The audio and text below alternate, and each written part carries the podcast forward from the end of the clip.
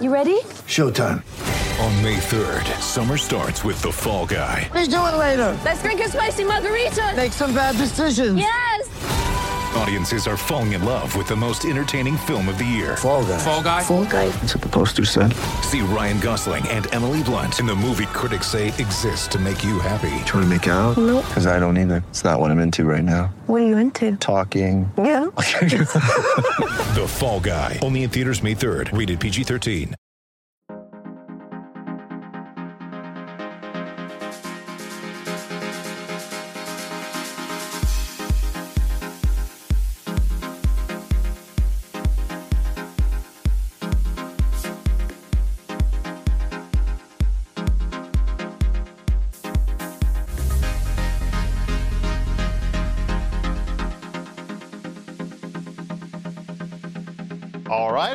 Another episode of the Lakers Fast Break podcast. It's Gerald Glassford coming right back at you here from Pop Culture Cosmos, Inside Sports Fantasy Football, the Lakers Fast Break, and Game Source.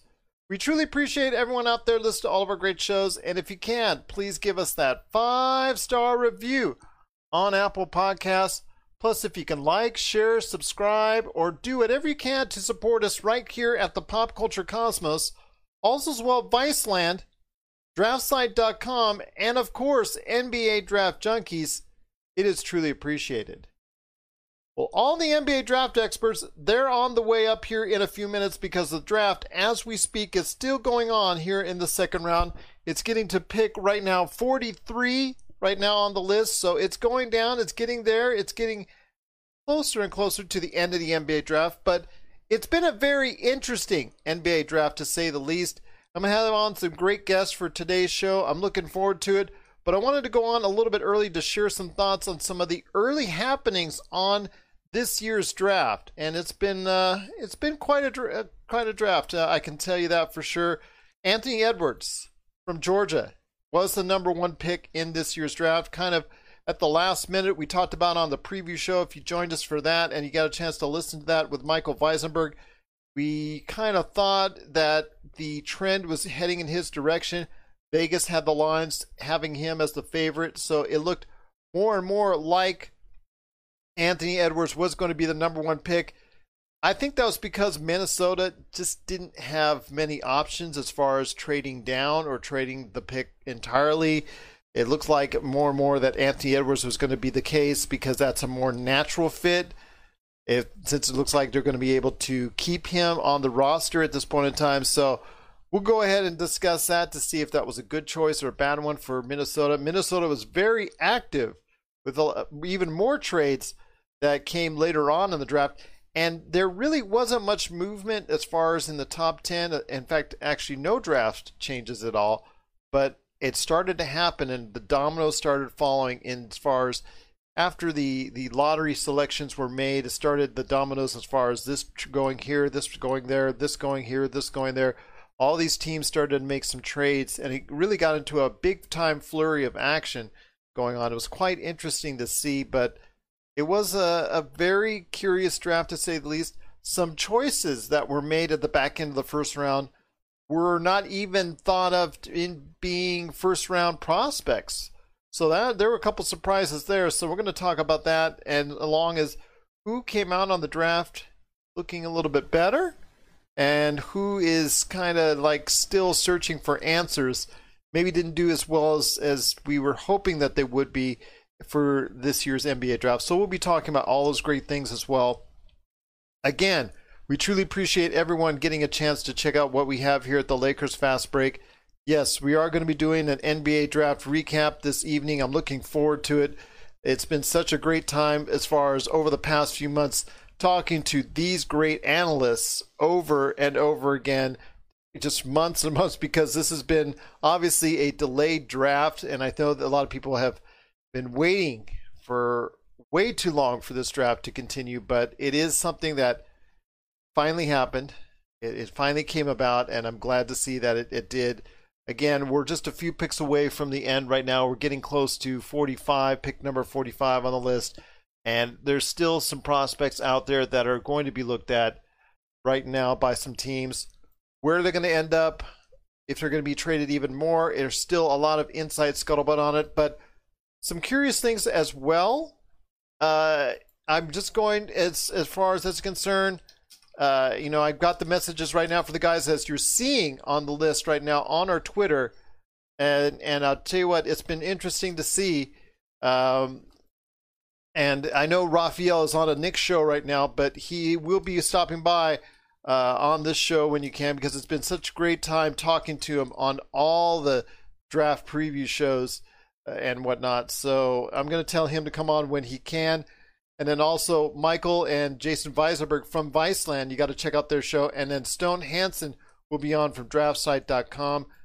Some of the curious things that happened as far as uh, just before the draft was Philadelphia trading away Al Horford, which I know they were trying to unload that contract, and uh, they were able to do so and traded it to uh, traded him to Oklahoma City for Danny Green and a package including Terrance Ferguson and then some draft picks back and forth. That was very interesting to see how Oklahoma City is really looking to be in that rebuild position and how many more draft picks they can uh, have as far as first round draft picks. In fact, they had at one time 17 first round draft picks up into what 2026. And he's getting ready right now to come on the air. In fact, two guys two great guys indeed. They are the Brothers United. They're coming on right now, and they look like they're ready to go. They are Jason Weisenberg and Michael Weisenberg. Guys, the second round is still finishing up, but I appreciate you coming on the air as we go ahead and do the draft recap. We're on as long as we need to be. So the floor is yours to go ahead and moan and groan or praise and and whatnot. But there's going to be a ton of things I want to talk about for today's show. Just great to have you here, first off. And while we're at it, so we go ahead and get the plugs in early. Jason, I want to start with you first. Please tell everyone out there why they need to check out your awesome shows that you and Mikey do at Viceland. Because Viceland is the place to go for all things Weisenberg. It's just a it's a great show. We do a lot of history. We do a lot of NBA draft. So it's just a little bit of everything with well, our perspective of bickering brothers as well. Yes, yes. It cannot go without the bickering. I was t- t- I was speaking to Mikey about that earlier today, but Mikey, uh, uh, thank you again for appearing on the draft preview show that we did earlier. It got a great response. Already got a couple messages thanking us for doing that and some great insight. Although we, were, it's it was dated the second that we put it out. It was chaos. It was complete chaos. Yes. And then, but the cool thing, Gerald, is like we did get like a few picks like here and there, and um like for instance, Halliburton did slip. Yes. And uh, yeah. That it was uh it was pretty crazy. So yeah, you I hey I give you credit for having him slip, um because I I had always heard that NBA people were higher on Tyrese Halliburton than maybe we were. Yeah. But um yeah, it turns out that he slips to Sacramento.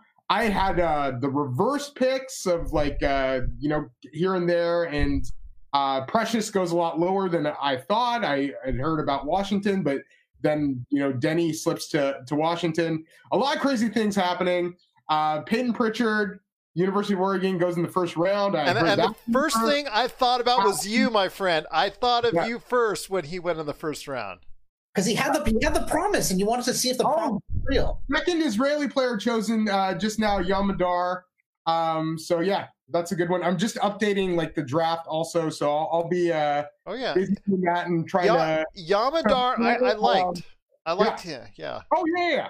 And I was trying. I'm trying to play uh, Shams by uh, basically um, getting their notifications as soon as possible. I always, I always love during the draft because they now have this competition. Remember, yeah. it's now it was student and the master. Now it's like peers and it's so funny because on Twitter, you go back and forth, and the first thing you look for is the comments like, oh, Shams got you first. Oh, Woj got you first. And they burn each other as far as on the Twitter. It's just so funny. Woj, like, they're, they're both on, like, draft shows, too. Like, I, I, don't really know how they do it. Yeah, how they can text and also. Obviously, like, their sources and every, like, they know every agent. And, uh, yeah, automatically, like, just getting, uh, notifications like they're getting notifications like bit by bit by bit. But yeah, it's uh, it's unreal, and uh, it just the like them. I don't know. I I wonder how many like followers Shams has now because he used to be quite a few. Yeah, he's almost hitting a million. Yeah. So yeah, I'm, I'm wondering how many the draft has gotten him. But uh, yeah, if, if you're not following, if you're not following Tom Charania, I don't know what you're doing with your life. If you're not following Adrian Wojnarowski and you follow basketball, I don't know what you're doing with your life. They break all of the news and uh, they're trusted sources because they have trusted sources. So yeah, Well, let's go. Let's before we hit into the draft, let's go talk about some of the players that were involved in trades or incidents today, I should say, because right as soon you and I went off the air, Mikey, Golden State heard some really bad news, and Jason, I'll Yeah. start with you this first. Klay Thompson, I guess in a workout, suffered a lower right leg injury. I still don't have any. I mean, Shams was the guy that dropped this on us, so I want to hear your thoughts on I that. heard Achilles. That that's why I heard the latest. Achilles. Oh, Yeah, Yeah, it wouldn't disclose, which usually kind of means it's bad. yeah. you know, if they say it's like something like you know a few. So yeah, that's that's rough, Break Because again, Klay, you know, had to sit sit out all last year. Just an exciting player to you know to watch. Like Steph and Klay together, you know, it's just not the same without the Splash Brothers when it's just one. Or in this, Mikey, do you have any thoughts on it? Oh, it's just such a bummer. Yeah. I like I I, I couldn't really believe it. Um, you know, you immediately since it happened right before the draft, you wondered if it affected the way they picked. I think they were just really high on James Wiseman, but um, yeah, like you wanted to see them back and you know in full force. And the fact that uh, Klay Thompson isn't like possibly might miss another season is uh, devastating. Do you think, uh, guys? Do you think if Anthony Edwards had fallen to number two, and knowing what they knew, kind of like around then, you think that Golden State might have been able to pick him up, or do you think they would have been inclined to pick him up, Jason? Or do you think they would just would have were set on getting? Uh, I mean, obviously they, Wiseman? they still have you know, the course kind of set because obviously Anthony Edwards, LaMelo, like a little bit different. But again, they, they could have taken LaMelo at two as well. You know, if they were looking for someone else to fill the backcourt. Because So, yeah, he yeah. could have play off the ball. That's a good. Yeah, we have talked about it before. too as well. Yeah, I mean, we could have just off the ball. It could have been worked out as far as we talked about that before. As LaMelo Ball playing, uh, you know, as far as on the point, but it looks like they were really set on on having the big man there. Mikey, I want to ask you this: something that happened in the middle of the first round. Landry Shamet going for pick number 19, which is Sadiq Bey. That was very interesting to see. I want to hear your thoughts on if you were the Clippers. Was Sadiq Bey worth giving up someone like Landry Shamet, who is a really good shooter? The Clippers actually got uh, Luke Kennard. Oh, So, okay, okay. So they yeah, traded so on to was a get three-way Kennard. trade. Yeah, Yeah, so it was a three-way trade. The, the Clippers get Luke Kennard. They give up Landry Shamet, who's a great shooter as well. The, the thing with Luke Kennard is that he is actually like I think um, set to, um, I guess, be up for an extension. And I, I guess you know Shamet going into his third year as well. But yeah, maybe they were just a, a little bit higher on on Luke Kennard. Um, Are you? I'm not. role. I don't know. I like. I, I think it, it's um hard to say. I don't know. Kennard is well. Kennard can maybe do a little bit more as a passer, Yeah. um, and is a really good shooter in his own right. So yeah, I, I the thing with Detroit that like just I I didn't get their. So I, I like the Killian Hayes pick yeah. at seven. I thought that was great. Um, I don't get Stewart at 16. and I, I used to be a big Isaiah Stewart guy, but I like I I think there are just a lot of issues uh, for him moving to the NBA. And then Sadiq Bey also like they're they're three players who are really good, but all of them I think you you look at and just wonder about NBA athleticism. And uh, almost like it- just seems like Detroit is kind of like going back in time with uh, their their three picks. So yeah, I'm just not sure how that all fits together, and that if that really gave them the influx of talent uh, or like upside that um, you were kind of looking for going into this draft. It's amazing to see though the kind of things because, like I said, you know, it changed. Yeah, you look like he was headed for just for the Clippers, and it turns into a three-way. Like you said, Luke Kennard.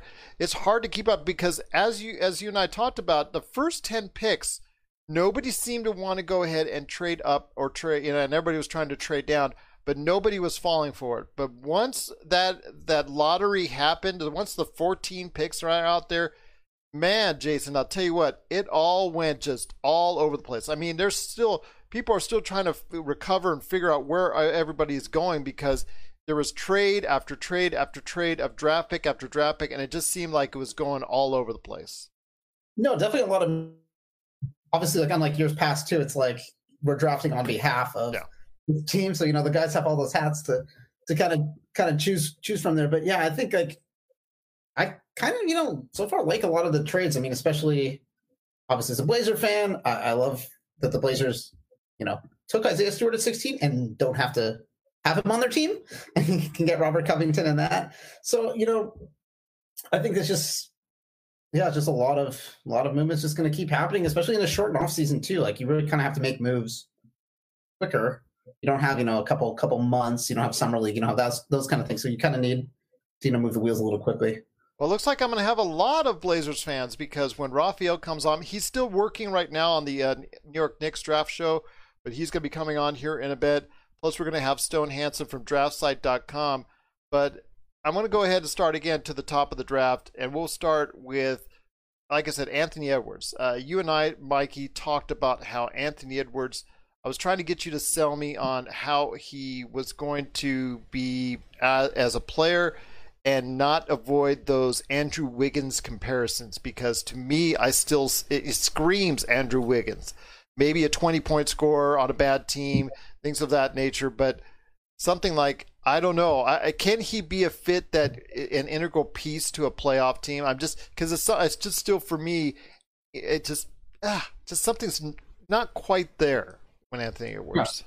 there's work to be done, but you know, first off, Andrew Wiggins came in before Karl-Anthony Towns, and as we've seen, Karl-Anthony Towns has progressed into this one of the best centers in the NBA. Um, you have a guy like D'Angelo Russell who you kind of wonder some of the same things about, and like you know, he was. I, I think the best player on a, a Brooklyn team that was like the eighth seed and uh, mid and all star team. But yeah, like Anthony Edwards, he- he- like toolsy guy, and I, I think in a draft where you're kind of wondering about all of these unknown variables, is a guy that's going to come in there and be like a scoring threat. So I like I understood the rationale behind Minnesota making the pick, but I, I, I have some of the same concerns that you do as well. Um, yeah, just to uh, go over like the last few picks in the draft though. Um, so we, we had Yam Madar go to Boston. We have uh, Nico Mannion to Golden State, Isaiah Joe to the Philadelphia 76ers, and Skylar Mays to the Atlanta Hawks. Uh, it I tell you what, Nico Oh, Mannion. Jeff- up to uh, Golden State at 51. Yeah, because Nico Mannion might be uh, someone at this late in the draft might be a good player to go ahead and start really looking at focusing in on that could make a make a make a good dent in the league. I think I think that was a pretty good pick that late in the draft. But Yeah, when it, I heard that they had liked him. So, yeah, Yeah. not too surprising. But I'll tell you what, it's been very interesting to see so far all the different changes and all these these place people go these players going into different places. I want to ask you this, Jason, when it comes to round one, first off, where did you see it start to go awry? I I know comments were made starting around pick number four. It started to go awry. I know Mikey and I had talked about Patrick Williams, the hot rumor him going as high as number four to Chicago. I know a lot of people didn't want to believe it, but Jason, it looks like it did happen. Yeah, I think for for for Viceland, based on our, our last mock, which was a couple days before, yeah, like I think number four was definitely where it started. Good enough. I knew Patrick Williams was coming up the boards. It's just again, I thought like a, you know, Deni Avdija kind of com- completes the roster there. You know, with a, with that kind of shooting touch, maybe Isaac Okoro.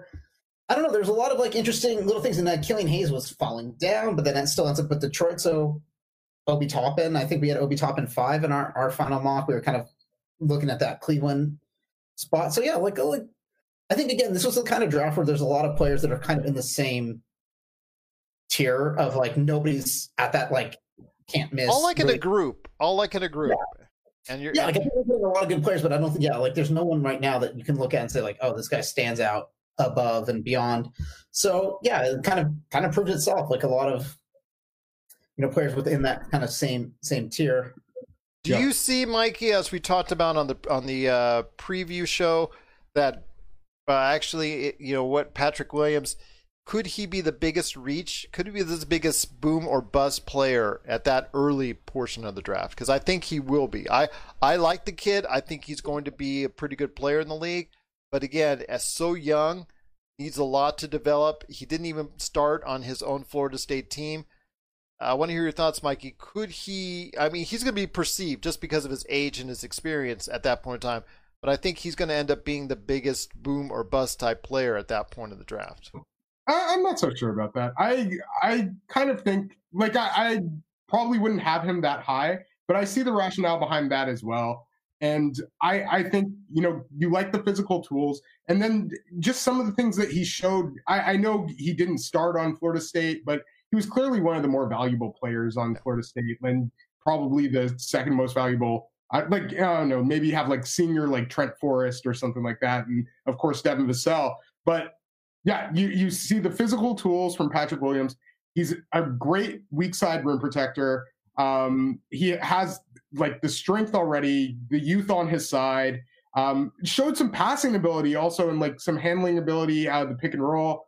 Um, so yeah, like just that skill set and the fact that he could be, you know, kind of like the combo forward, um, can play up at the four and then possibly uh, have some perimeter skills to offer as well and some switchability on defense. So yeah, like I, I- I see where they're going there.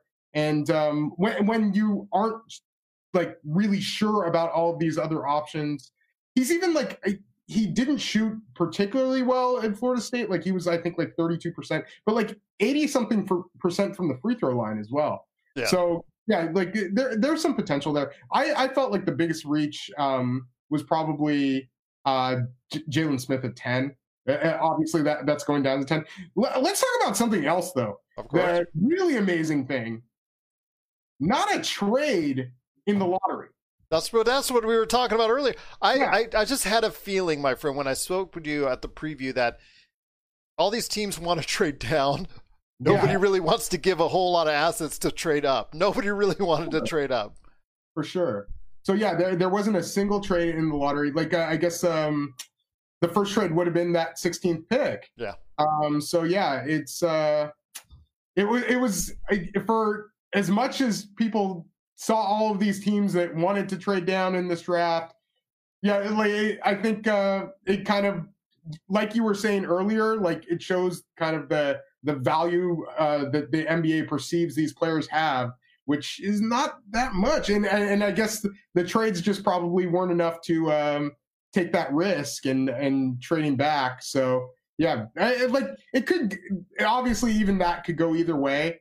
Um, but yeah, I, I feel like um, it's it's still been eventful just by like the picks themselves. Yeah. And uh, as much as you, you like to see the, these big trades, but yeah, there there have been a ton, and as always, there are tons in the second round, and I, I'm sure that I'm a, a little behind on uh, my my draft board here uh, that I've been just keeping to myself. But um, It's very Yeah, it's I- like checkers. It's going all over the place. Yeah, Right. I'm just I'm just trying That's to. why I'm. You, I mean, I see Jason turning his head. I'm turning my head. We're all looking at the. I've got my command central right here. Yeah, something something pops off. I mean, it's like, but let, yeah, it's not the Kenyon Martin Jr. to the Houston Rockets. yeah. I want to ask you this. Oh, go ahead, Mike. Finish up. Oh, and uh, Cassius Winston to um, Oklahoma City, selecting him, trading him to Washington. Oklahoma City, cracking me up. I want, uh, Mikey. I want you to think on real quick. Um, when I, we were talking, I wanted you to think on, on the Bogdanovich deal for a sec, but I want to go ahead and hit Jason with this joke. Uh, we're talking. Who will draft more, or who will have more um, uh, players on the roster? Will New York have more power forwards on their roster, or will New Orleans draft or have more point guards on their roster? I don't know. I feel like Oklahoma City was actually doing pretty well getting some point guards. Yeah, that's true. They're, they're just collecting all these assets. Yeah, it's an, it's always an interesting situation. I mean, I, I like like multi point guard looks sometimes, and then like Shea obviously is a bigger point guard, so sometimes you can pair him with somebody else. But yeah, it was um the Knicks are always an interesting one on spacing and really just kind of having a balanced roster. I think that's kind of just a you know technical problem of, of history, like of, of recent of recent years. Yeah, I think like, I mean, nothing beats Minnesota all those years ago with the David Kahn draft of, you know, Rubio, Flynn. It was the third point guard. Didn't they take three point guards that year, two thousand They nine? high, but they traded him. Yes. Yeah. The fact that they wanted, you know they, they put the hat on him. And they still didn't pick the right point guard, but we won't go there. No, they did not. Wiseman today because the last time that that Golden State picked after Minnesota is when they took Steph Curry. It's just so funny because and, and Seth Curry got traded today as well. He's Uh, playing he- for his father-in-law. He's Yes, playing- so there you go. He got traded along with jo- um, Josh Richardson and a second round pick went to Dallas for Seth Curry. I believe that was the deal as of now, anyways. Who knows what's going to be here when it gets finalized? But uh, you know, Seth Curry is forty three percent shooter, so that's uh, definitely from the outside. He, there are a few better than he is. I want to ask you this though, Mikey. Under the radar during all this flurry of action, all this flurry of news, was the news by Shams dropping another Sham bomb. Was that uh, Bogdanovich from Sacramento, who we thought was already on his way to Milwaukee, said, "Uh, uh, uh, uh, uh." Yeah. Appa- Apparently not. He's actually going to go ahead into restricted free agency. So that means he's looking for a bomb type deal to go ahead and really balance out to the point where he might be trying to price Sacramento out of it. It basically was come down to if Milwaukee wants to get still that trade, that sign and trade, they're really going to have to up the ante. So uh, my kudos is to Bogdanovich's agent, who actually probably coordinating all this, saying, "Well, wait a second, didn't you bother to ask us?" Yeah. Yeah. Yeah, Well, yeah, that that was big, and I I remember people even saying like because free agency hasn't started yet, so they were just kind of wondering how that would work. Um, so yeah, I, I, I understood the the skepticism right off the bat, but it, it it just on paper it looked like a pretty good like Sacramento gets a pretty good haul. Donte DiVincenzo was a pretty nice player for Yeah. Milwaukee last year. Um, so yeah, I, I thought that it it seemed like legit, and then you know the guys who were reporting it seemed Yeah. very legit. Um, but yeah, I, I guess it just wasn't finalized, and uh, they still, um, well, they either the the thing Bogdan is going to do is he's going to look for sign and trade options. So that that's like another thing that he's he's going to do. So I wouldn't say like Milwaukee's completely off the table, but I, I think he could possibly be looking for maybe like better deals and yeah, like you know, why not uh, see what's out there and and see what you like uh, just for yourself. As much as it like on paper, that team looked pretty nice because uh, you know you you have a shooter like Bogdan there. And, and he's not just a shooter; like he can do a little bit more than that. He, he's like a legit good player, Yeah. and um, yeah, I, it just seemed like it fit really well with Milwaukee. Uh, but yeah, if he's uh, into something else or into getting more money, I, I completely understand that. Jason, No, oh, You Jason, you can't, oh, go you ahead. Go for it. Yeah, and just you can't you can't fall. I mean, I think he commands some value, and like, yeah, restricted free agency is probably the best option for him to try to, yeah, like go somewhere better out of out of Sacramento, and maybe just to a situation that he likes. I mean, obviously, there's something there. Maybe he didn't want to be in Milwaukee. One of the things that we ta- uh, that you mentioned real briefly, Mikey, and I'm going to send this to Jason, is at number ten, Jalen Smith going to Phoenix, uh, shoring up what they think is possibly some needs in the backcourt. Uh, excuse me, the front court. And I wanted to ask you this because they now have Chris Paul in place, trying to go ahead and, and make a playoff push. Do you think it was a big time reach? Because Jalen Smith, I think the probably the highest I had seen him on any projections was about 13, 14, and uh, I think that's probably the highest. I think it's a little bit high for him. Were you in the same manner as uh, as Mikey? You know, like we again, we had him a little lower on on our our mock, but it, like I feel this draft was so lumped together that, that you know, like looking back on it, it doesn't super super surprised that a lot of these guys are kind of, you know, just can move up or down a few picks because I think for Phoenix, yeah, like they, they kind of have their backcourt locked. You got you got Ayton's your center. You just maybe need someone else, you know, to kind of help out in the post as well. Yeah, and plus he can hit, he can stretch the, he can stretch it though. Uh, hopefully out to the three point line for Phoenix. Mikey, That's obviously what they're hoping. But um, yeah, I, I I just thought it was definitely high, and um, I, I really the, guy that I was thinking there there were there were a couple guys who I would have looked at like just personally. Um, Halliburton was a popular one, but the two guys that I I kind of liked for Phoenix were uh, Kira Lewis Jr. and Devin Vassell. And uh, I was uh, just a little surprised that they left those guys on the board um, and went with Jalen Smith. Uh, yeah, I'm just trying to look at their roster for next year. And uh, yeah, okay, so Aron Baynes is a free agent. Yes. You assume that since I, I believe they have Dario Saric's bird rights, so I, I think he's probably going to sign back with them. But um, yeah, like I I know that the I guess the the kind of vision for Jalen Smith is that he's a power forward. I'm just not sure about playing him next to DeAndre Ayton and if he is an actual power forward just because of his uh, lateral quickness. Yeah. But they, they the guy who did a pretty good job like playing next to DeAndre Ayton last year, at least in the playoffs, was uh, Cam Johnson, or not playoffs in, in the bubble. Yeah. Uh, Cam Johnson. Um, so yeah, like I the I, I think the starting lineup they're, they're probably putting out there. You have uh, obviously Chris Paul, Devin Booker, Mikal Bridges, um, Cam Johnson, and DeAndre Ayton, and then the uh, it's just a little surprising because the the rest of the depth there I, I would have thought would be more towards like a guard or a wing, but yeah, they uh, obviously Phoenix likes their guys, and uh, Jalen Smith was their guy. It seems to be, and it just uh, going to be very interesting what Phoenix is going to bring to the table. I I still see them as a very much a wild card in this situation as far as getting to the playoffs is concerned. They could be as high as three or four, and they could be as even out of the playoffs. uh, You know, to me, as far as that's concerned, because they're really a hard one to figure out. But I know they're making a major playoff push, and I'm looking forward to seeing what they have to offer. This is Raphael from NBADraftJunkies.com, and you are listening to the Lakers Fast Break. Hey, Lakers fans! Looking for the best place to go for up to date news, information, original videos, articles, podcasts, opinion pieces, and discussions about the world champion Los Angeles Lakers? Well, look no further than Lakerholics.com. With a legion of followers always there talking about everything Lakers and the NBA, there's no better place to go to share your fandom as the team heads toward another championship run.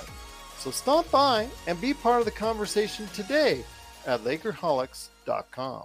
Once again, it's our NBA draft recap. I'm here with the Weisenbergs. They've shown up early and uh, just greatly appreciate it. You got to catch everything that they do at Viceland, B I S E L A N D, wherever you get your podcasts, and also on their YouTube channel. They do a lot of great features. They talk about a lot of great subjects regarding the NBA and basketball as a whole. So please go ahead and catch everything that they're doing at Viceland.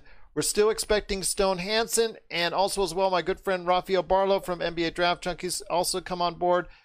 Guys, I know it's been a wild and woolly back half of the first round, so it's really hard to figure out exactly who is done well and who's who's not. There were some reaches, like we talked about with Peyton Pritchard being a mostly thought of as a second round draft pick, moving up into the first round as far as for Boston. They ultimately had to end up keeping all their picks. They weren't able to package it really as far as it, maybe go ahead like we saw some others like Oklahoma City were packaging up. Do you still think a player like Peyton Pritchard can go ahead and make an imprint on the Boston Celtics?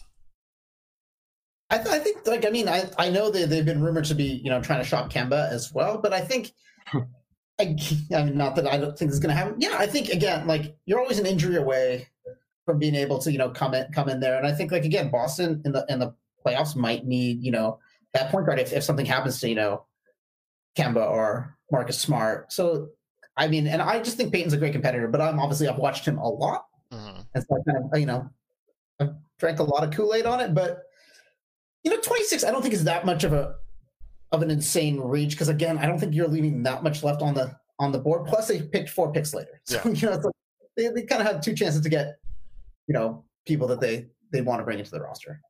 Well, there was a go they, ahead. traded 30. they traded 30 uh, to Memphis. Oh, yeah. Yeah, yeah, that's that's right. Yeah, they traded to Memphis because Memphis, I, I was. Memphis killed this draft. Yeah. They they did a great job. Like two of the favorite. Well, I think I think the two highest rated seniors amongst draft Twitter people uh, were Desmond Bane and Xavier Tillman, both of whom were fantastic college players. Desmond Bane may be the best shooter in this draft. Really good passer for a shooting guard.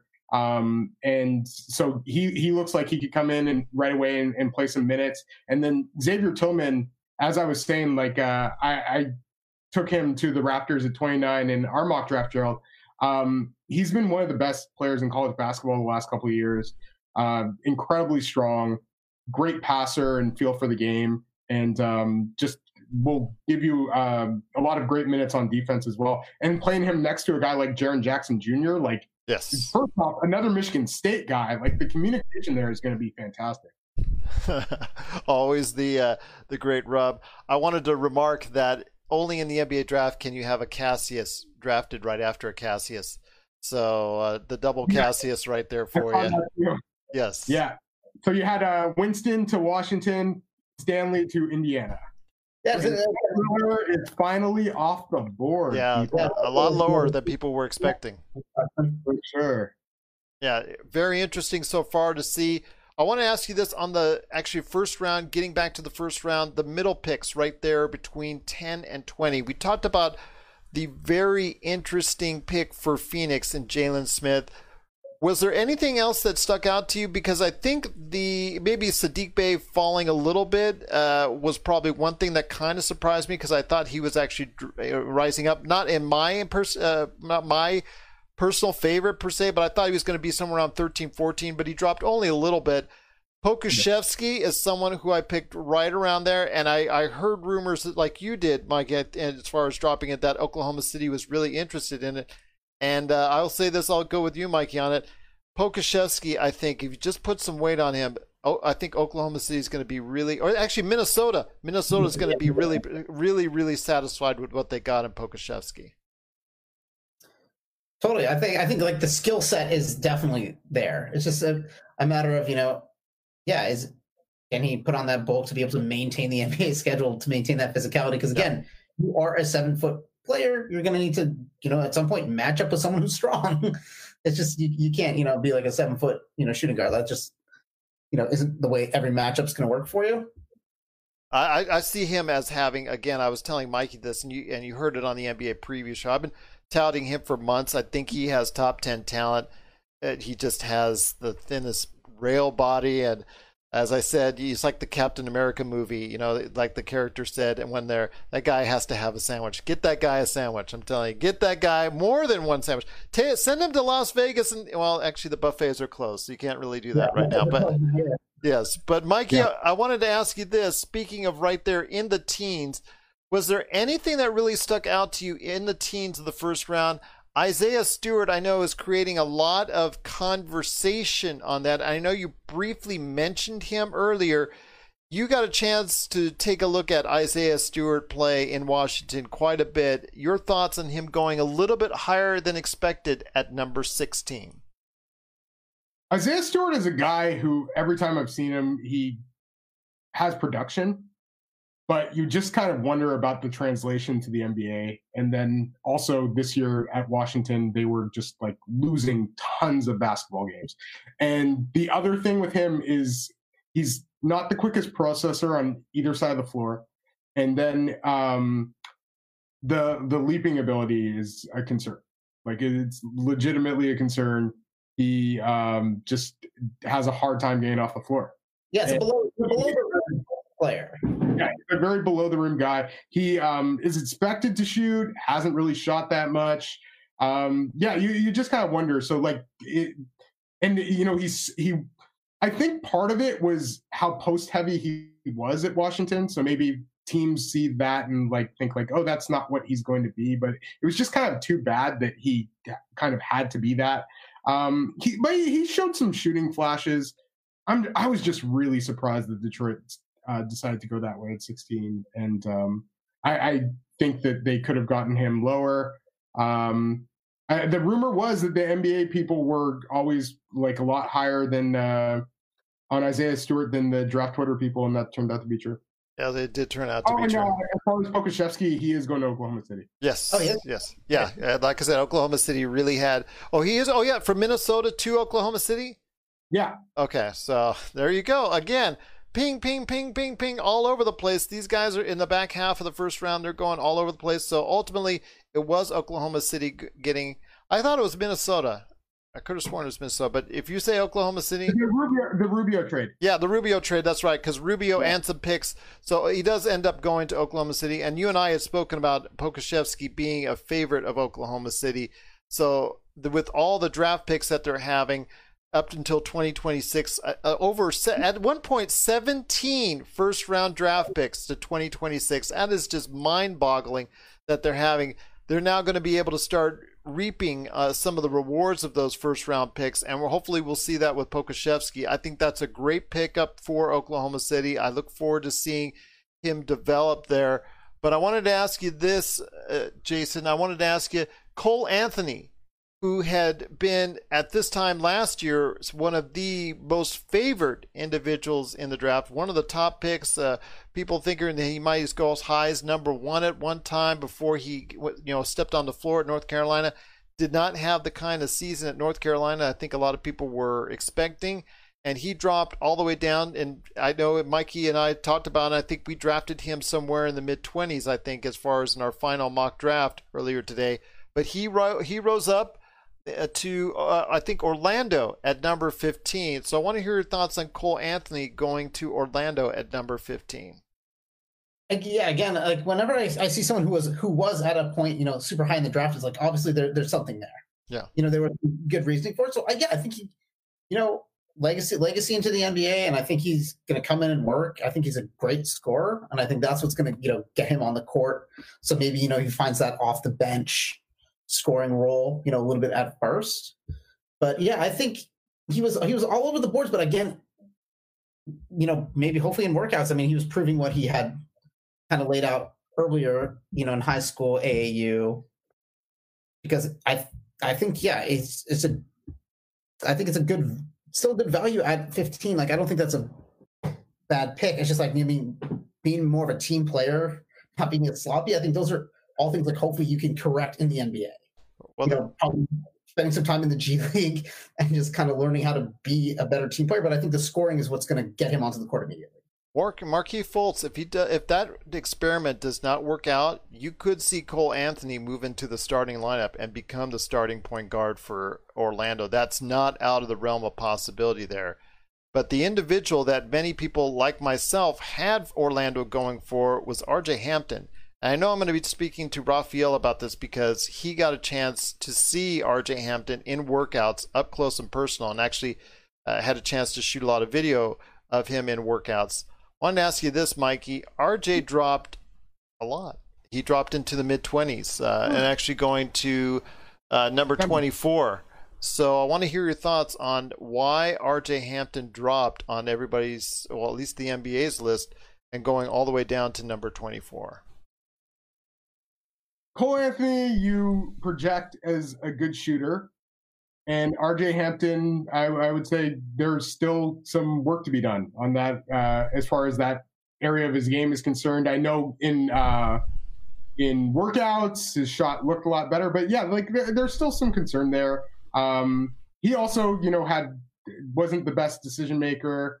Um, he, he's like the thing that he has over Cole Anthony is like burst and athleticism. I, I, I think Cole Anthony when he has a running start is a pretty good athlete, but like just from um yeah, he, he's not incredible at getting off the floor.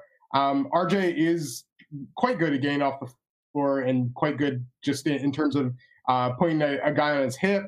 But he also had some finishing issues too that Cole Anthony had as well. Um so yeah, I, I just I feel like Cole Anthony was a more proven scorer, um, more bankable as a, a shooting prospect.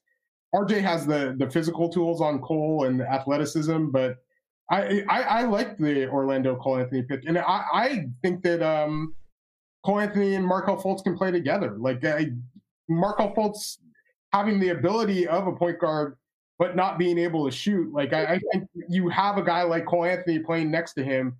That's a that's a pretty good look because I, I think the one thing that you can really bank on with Cole Anthony is the pull up shooting and the spot up shooting.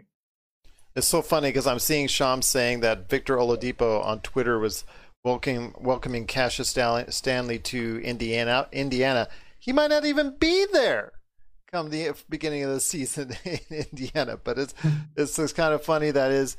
I wanted to ask you this, Jason. And Stone, ah, he's here. The legend himself, Stone Hansen from DraftSite.com. Welcome. Hey, how's it going? All What's right. Oh, I get to you in a sec, Stone. I wanted to ask Jason real quick. Uh, Immanuel Quickley.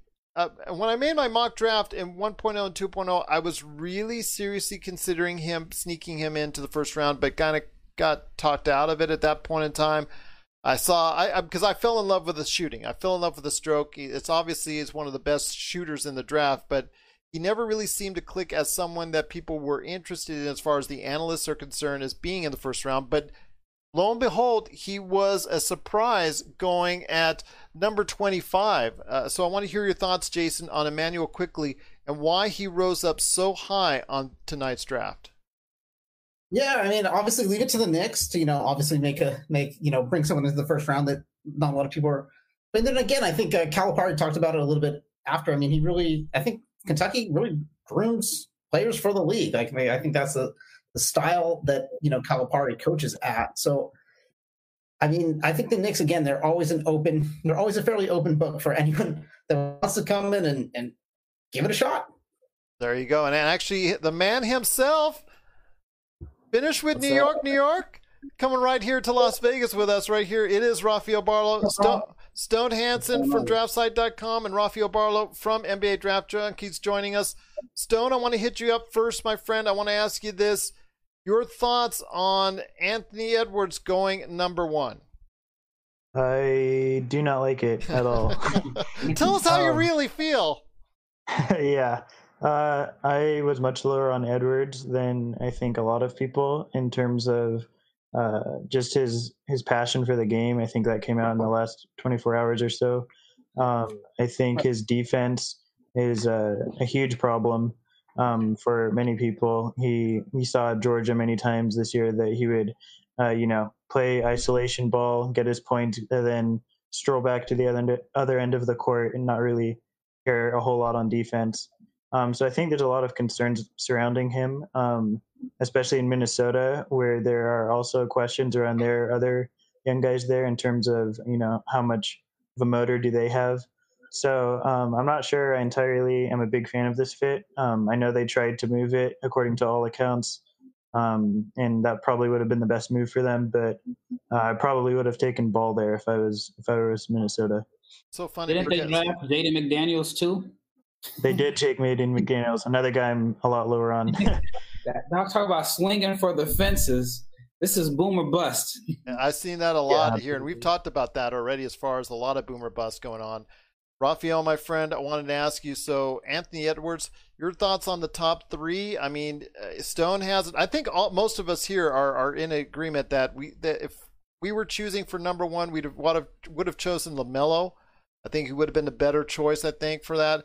I know you might have been a little bit different on that, but uh, your thoughts on Anthony Edwards going number one, and then obviously uh, Wiseman going at number two, and then of course followed up by LaMelo Ball, BBB going to Mr. Nike at Charlotte. That gets the one-on-one game now. Like, you can Yeah. Yeah, Mike. Mike has to say check up as soon as LaVar comes. Yeah.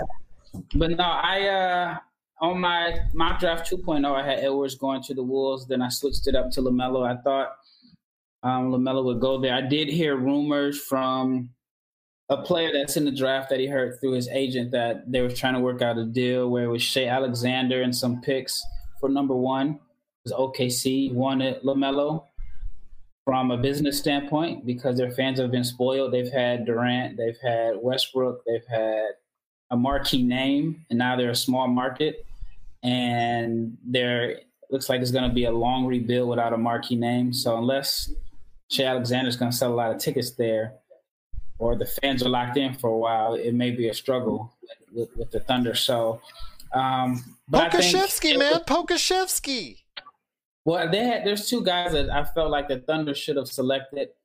and um, and they got him. I, I think if it's Pokusevski and um, or someone else. I, I mean, so many trades going on. I can't remember who who stayed where, but I think Edwards is the better fit.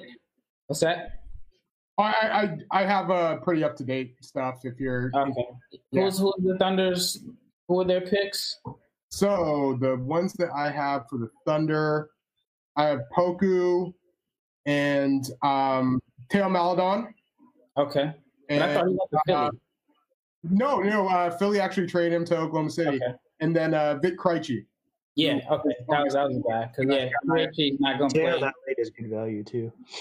Yeah, um, but no, I, I thought Edwards was the best fit. He's a better fit with the Wolves, but I just think like him and JD McDaniels are two guys that I felt like were just off of pure talent. At least two of the top five, they both had question marks. McDaniels has more question marks, but I don't know. I mean, I guess it's Minnesota. I, I'd much rather have those two guys in Minnesota than a city like Los Angeles or Atlanta or Miami. So maybe by they're not having a lot of stuff to do there, they'll be able to focus on basketball. But I just see those two guys as guys. You put a lot of money in their pockets. The question marks that you have about them become intensified. Oh, that they do, my friend. Indeed. I want to ask you this, uh, Jason and Mikey. We went over as far as in the top ten uh, some of the interesting choices that were there. Were the, was there anything Stone that you saw in the top ten? And I'll get to the Vicelands guys next here after that. Uh, Stone, I want to ask you: is, there anything interesting in the top ten as far as from an eye-opening standpoint? Like, ooh, I didn't expect that to happen. Uh, I think there were there's a couple things. Uh, obviously, the big one I think is Jalen Smith. Um, I think he was a late riser that a lot of people knew he was going to go somewhere in the teens. Uh, I wasn't expecting all the way up to ten, but we saw what Phoenix did with Cam Johnson last year, uh, so it's not too much of a shock that they kind of went off the board with that. Uh, I don't, I'm not really sure how I like the fit with Ayton in terms of value. I think it's uh, way too high for him. Um, and then Deni Avdija falling that far, or Avdija. I, I never know how to pronounce it. you would think I know by now. I But, think um, Peter's fine. but uh, I think late, that late uh, at number nine is great value for him, um, especially not, next to Hachimura, who um, I'm not too high on. I think um, Deni covers a lot of his defensive defensive lapses. Um, they, they're very switchable guys at three and four. Um, even though I'm not too high on Hachimura, I think um, that they do fit well together. Then we'll see how that plays out. Very interesting. And Rafael, oh, it's actually, I wanted to go ahead with the Weisenbergs first. Uh, Jason, wanted to ask you this real quick. Uh, when it comes to what I mean, you said it first. You, you're actually almost a carbon copy. You both you and Mikey to what Stone just said about Jalen Smith at number ten. I want to ask you this. Right before that, we had a very interesting pick, in my opinion, was Obi Toppin to the Knicks. You think that was more marketing standpoint, or do you think that's the man that they wanted all along? I mean, they're saying that there was the man that they wanted along, but when you have a team filled with power forwards, is that really the best choice? Yeah, I mean, I think you have Ju- Julius Randle. You know, wants wants to get the ball in inside. So I don't know how much balls you know is going to be left there necessarily. But I think Obi as far as you know scoring perspective, I think so. I don't because again, I still don't think he's like the most exciting. You know, he's not necessarily a jersey ticket ticket mover kind of kind of thing. He's, he's a, he's the athletic dunker, so I, I think that's what I'm looking for. Yeah, Uh, Well, uh, it's going to be very interesting to see how that plays out. They're going to have to move some of those power forwards up there, and then obviously clear out whatever it is as far as the excess and point guard. And yeah, just trying to figure out all this is crazy. We made the joke earlier: who's going to collect more more players? Is it going to be New York collecting more power forwards, or New Orleans collecting more point guards? But they did trade a, uh, one or two off. So I wanted to ask you this, Mikey, and I'll get back to Raphael next on that. Is when it comes to uh, you know what we're seeing with Killian Hayes, and I know you and I talked about on the preview show how much we were in tune with Killian Hayes, especially Raphael. Raphael, and you talked about basketball Twitter. Uh, you know, just basically just hyping this guy up. Do you think Detroit in that first ten picks got the biggest steal? I, I think they really got a great deal in in Killian Hayes. I think they got tremendous value there. Yeah, absolutely. Um, I, I just think Detroit's a team that just needed talent, And I, I was giving props to guys like uh, like Raf, and um, you know, just saying how all of these guys were super high on Killian Hayes. The word was that he was going to fall um, to maybe the second half of the lottery, possibly even out of the lottery. I, but I think Detroit made the right move there. Um, just to add on to, uh, there, there are a few things that have been addressed that I just wanted to talk about. Um, first off, with Oklahoma City, I, I, just think they're going into like that full rebuild mode. Oh yeah. I think Shai is already just a really good piece in itself, and like yeah. I, I'm, I just it, I saw that you had mentioned that Raphael, and like I, I just thought that that was maybe like too much to give up for LaMelo, even with selling jerseys and everything like that, because they're in such a good position to add guys in the next couple drafts if you're going through that rebuilding process. So that that's kind of I'm thinking more thinking towards the future for Oklahoma City, and I think that's what they're doing as well. As far as Obi Toppin, I, it wouldn't have been the guy that I would have taken either, but I think that was the guy that they had liked. It seems like everything with New York seems to be about like agents and like you know connections. So I, I wouldn't be surprised if that was part of the reason Obi was uh, selected by them. But um, I, they're obviously going to do something with that front court. Like people are getting shipped out. They have to. New York going through through the rebuild, and then um, like Julius is on the last year of his deal. But like they signed all those guys to short term deals, so I, I, I think they're going to do a lot of like reconstruction on that roster. And uh, I, I have a feeling Obi is going to get a chance to to play right away. Um, just with all the moves that New York I, I feel is likely to make. You can't have yeah. seven odd fitting power forwards, seven odd fitting point guards, and Mitchell Robinson saying, "What's going on here?" So that's kind of. If you want to play him at small forward, that's a giant mistake. Uh, well, Julius has been playing point guard in all the pickup games here in Dallas. Oh my gosh! Isn't that what Julius usually does? yeah. yeah, exactly. But Raphael, you did enlighten a lot of people. Odom, right? Like you know that was that was his thing. There you go. Yeah. There, there you go. Great, great analogy right there for you. But you had really enlightened me and a lot of others to uh, Killian Hayes, and you deserve a lot of props for that. Uh, was there anything that really stuck out to you within those first 10 picks, or maybe even the lottery as a whole? I mean, we talked about Jalen Smith being a little bit of a reach. We also talked before about Patrick Williams, and he was fast riser. I know for me, originally he was like in that seven, eight range. He did go a little bit higher ultimately than what we expected, even though today on the preview show I picked him fourth. I think that was only because I heard that much buzz. Is he going to be a reach? We're not sure, but your thoughts on the lottery picks. Uh, was there anything that really stood out to you? Yeah, Patrick Williams stood out to me. Uh, but there are a couple guys who you kept reading the rumors about that they're rising and one was true, one was false. The Patrick Williams one, I did not believe it at all, and I was totally wrong on that.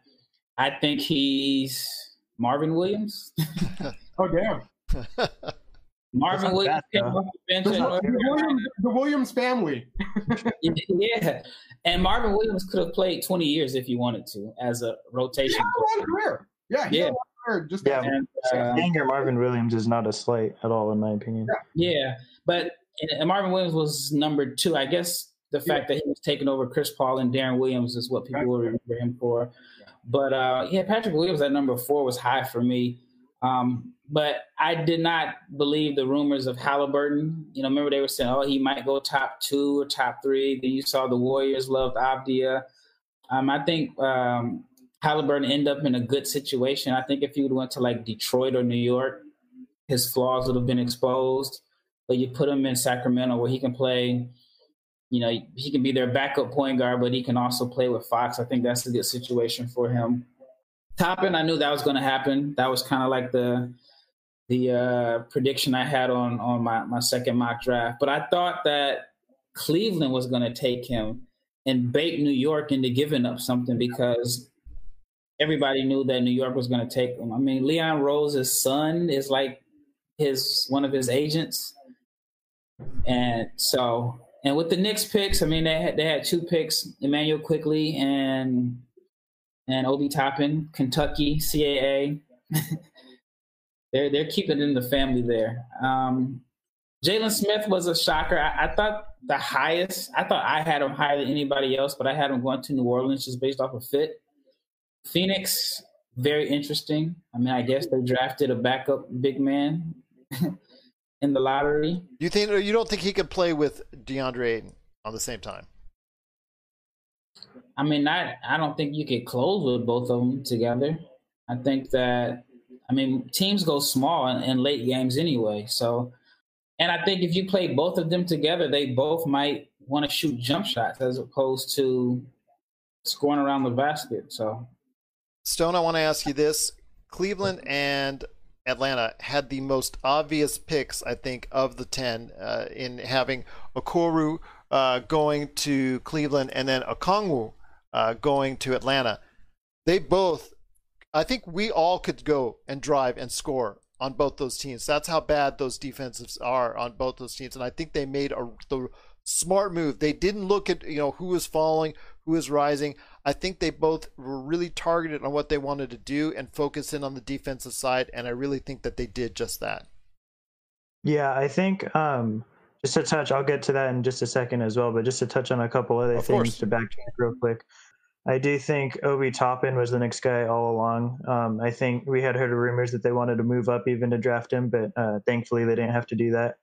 And I'm pretty much I'm pretty out on Obi Toppin in terms of uh, you know being any sort of all star or anything. Is there any? But- well, let me ask you this: Was there any more body part spoken about more so uh, in the NBA draft than Obi Toppin's hips? I mean, he it came to the point where I'm sure where he's probably looking in the bathroom and he's going like, "What's wrong? What's wrong?" Yeah, I mean maybe Jalen Smith's shoulders, but that's about it. Yeah. uh, but uh, yeah. So and then also, um, I think uh, completely. Oh yeah, the Thunder um, drafting Pokusevski. Uh, that is a huge uh, gamble and a very good one, I think, for them. Um, someone who they could build around with, and uh, big. They don't really have a lot of power forwards or wings or whatever you want to call them at the moment, and I think that's a gamble really uh, worth taking for Wait, them. I don't think Uh, I, he is not a now. Let me put it to everybody out. He is not, you know, he's going to go ahead and start rolling in 2020. I think someone who you look at is could be a really star player by 2022, 2023. I think he could really stand out. He has to build his body up first. Let's put that in perspective right there. Yeah, for sure. He's going to be a little bit of a project. Um, he's already put on some muscle, but he definitely needs to add a lot more. And then in terms of um, Patrick Williams, uh, the Pistons absolutely made the right pick at number seven with Killian Hayes. But I think they did luck out a little bit because if Patrick Williams hadn't gone that high, I think he would have been their pick for the Pistons. And Killian Hayes, I think you would have seen that drop that Mikey was talking about. Um, and then in terms of the Cavaliers and the Hawks, I think the Cavaliers um, definitely made the right decision. Uh, not the decision I thought they were going to go with, but it was definitely the right one. And the Hawks, I'm surprised they did not move their pick. Uh, we had heard a lot of rumors going up into the draft that they were receiving a lot of offers for it. And um, with the big men they currently have, John Collins and Clint Capela, I would have thought that they would have moved the pick because Okongwu was by far the guy I would have taken at number six in terms of value. But I'm not entirely sure how he fits with those other two guys, so I'm interested to see how that works. As am I, my friend. As am I. We're signaling the ref for a quick timeout, but we'll be back with more of the Lakers Fast Break podcast. Check out what's been going on with the Pop Culture Cosmos Show and the PCC Multiverse. That is by far my favorite because it's also character driven and the stakes are high and there's much more of a mystery and intrigue to it. a game like Wolfenstein, which people are saying are one of the most socially important video games of the past 10 years. Catch our shows on radio worldwide seven days a week or at any time on Podbean, Spotify, Apple Podcasts, or on over 30 more podcast outlets. I made the joke earlier about New Orleans collecting all the point guards in the world, and while they actually did trade one off, whatnot, one they did keep is Kira Lewis Jr. I wanted to ask you this, Mikey. Um, Kira Lewis Jr. He's been he's been well thought of. Actually, he's been rising up draft boards ever since we started talking to you guys. He went from somebody in the 20s who's really gone up and obviously ended up as number 13. I want to ask you this, Mikey. Uh, is it maybe a little bit too much of a reach there for for New Orleans? Because if you, I mean, he's a, he should be there. That's right where he was picked. But to be, you know, playing for that team right now, it looks like Kira Lewis may be at best once they clear out this whole point guard situation might be a backup point guard. Is it too early at 13 to be picking what essentially could be? And I'm hoping I'm wrong because I like the kid a lot. Could be a backup guard at number 13. I, I, I guess like with so many of these players, though, it, it's just situation. Mm-hmm. And he, he might be a backup, like to start things off. But I think eventually he can become a starting point guard. Uh, I, I, thought it was a really good pick, and I, he was somebody that I thought they uh, might choose before they decided to trade for, you know, Bledsoe and George Hill. I have a feeling that at least one of those guys is going somewhere else. Um, and then as far as like, you know, if you're like qualifying like Lonzo as a point guard and and so many of their other guys, it, it just seems like they're kind of multi-positional. Yeah. And um, like if anything, I feel like New Orleans is just going to have a guy like Zion, um, or, or, even like you know move the ball through like Brandon Ingram at times. But obviously Zion is the guy that you hope to move it through, and um, you, you know any guards you're kind of playing uh, besides him, you just want some speed, you want some shooting, and I, I think that's ultimately what Kira, Kira Lewis Jr. could possibly provide. So um, yeah, I, I, thought that was absolutely in his range, and I actually thought it was a good pick. I knew it was in his range. I'm just saying where the fit comes into because he's not going to have, uh, he's not going to be able to give in 25, 30 minutes a game to go ahead and develop right off the bat. Let's say he was on a losing team or something like that. He's going to be a little bit of a log jam right there. Plus, with all the players that they have already, they do need, like you said, to clear out some space. Uh, Jason, I want to ask you this. Just to, to go, go for it, that, please. Very few 13th picks would be able to come in and play like 25 minutes. So yeah, I, I'm not very surprised there. Okay, well, fair enough. No, actually, actually, actually that's a good point as well. Uh, I wanted to ask you this on Precious Achiuwa, who's been all over the map, and I've even actually seen Stone ping ponging him all over the place as far as in his draftsite.com uh, draft reports. He went from fir- middle of first round, higher in the first round on some people's drafts. I know you had him on the edge of the second round, I think, at, at some point, Stone. Was that correct? Oh, yeah. He's, I've had him, I think the highest I had him was like 14th, and I think the lowest I've had him was like 36. Yeah. So he's been everywhere in between. Exactly. Yeah. So I want to hear your thoughts, Jason. He went to Miami, and I was thinking that they were going to shore up the guards because they were going to possibly lose not oh, one, but two guards uh, it's interesting that they chose Achiuwa, but obviously he brings a nice defensive mindset to their already defensive minded team.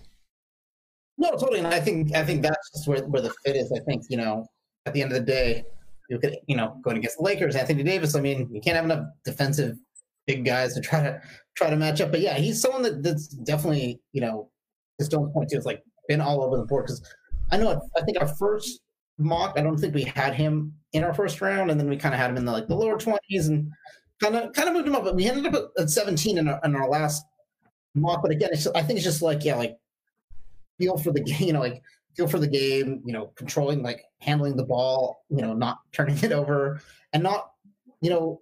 I think a lot of guys get infatuated with their shot and try to settle for a lot of shots that they're probably not the best best at. So I think you know again improving that shot selection and those kind of kind of things because uh, Jimmy doesn't like to lose, and that's what I respect about Jimmy a lot. Is I think you know they they might have cast him out in Minnesota and Philadelphia and all these you know because he wanted to win. Like he was the one that was in the you know in the right there. So I think again like to back up you know back up or kind of you know spell Bam in certain situations or especially if Bam gets hurt, which is you know. Just having a big body that can come out, and I think we can never kind of have enough of that, and especially later in the first round, I, I think that's like totally totally fine to kind of have that that pick of that kind of player.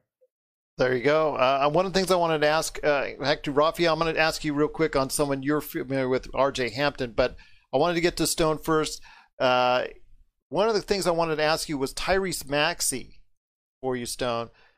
We're not quite sure where he falls as far as point guard ish, shooting guard ish, and you know we uh, that that slot for Philadelphia had been talked about. If Philadelphia keeps that pick, uh, they had talked about going and, and getting someone that could you know fill out that and help that point guard need, maybe or lead at least a better shooter per se for point guard. And you know we saw, we talked about uh, earlier on the show Seth Curry providing some of that shooting that Philadelphia just got.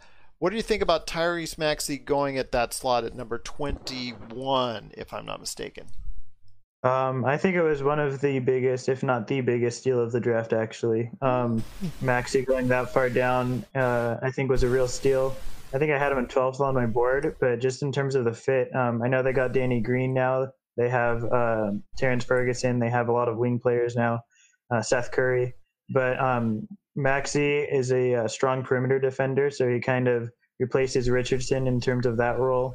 Um, he'll take on a lot of the uh, you know, strong scoring guards that, of opponents. Um, and then I think there's a lot of room for him in terms of guard help. Um, I think we saw a lot of the time the Sixers, much like the Lakers, uh, where Simmons took on a lot of ball handling duties. And um, there's some problems in terms of having uh, other guys take the pressure off of him.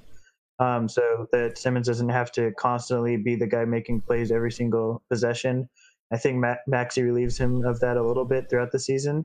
Um, Maxey is a guy who I think a lot of people look at the shooting numbers that he had at Kentucky um, and just base his shooting trajectory uh, off of that. And I don't think that's entirely fair because he was a very strong shooter um, before before landing at Kentucky. Um, and I'm pretty confident in the fact that he will continue on that trajectory pre Kentucky um, in the NBA.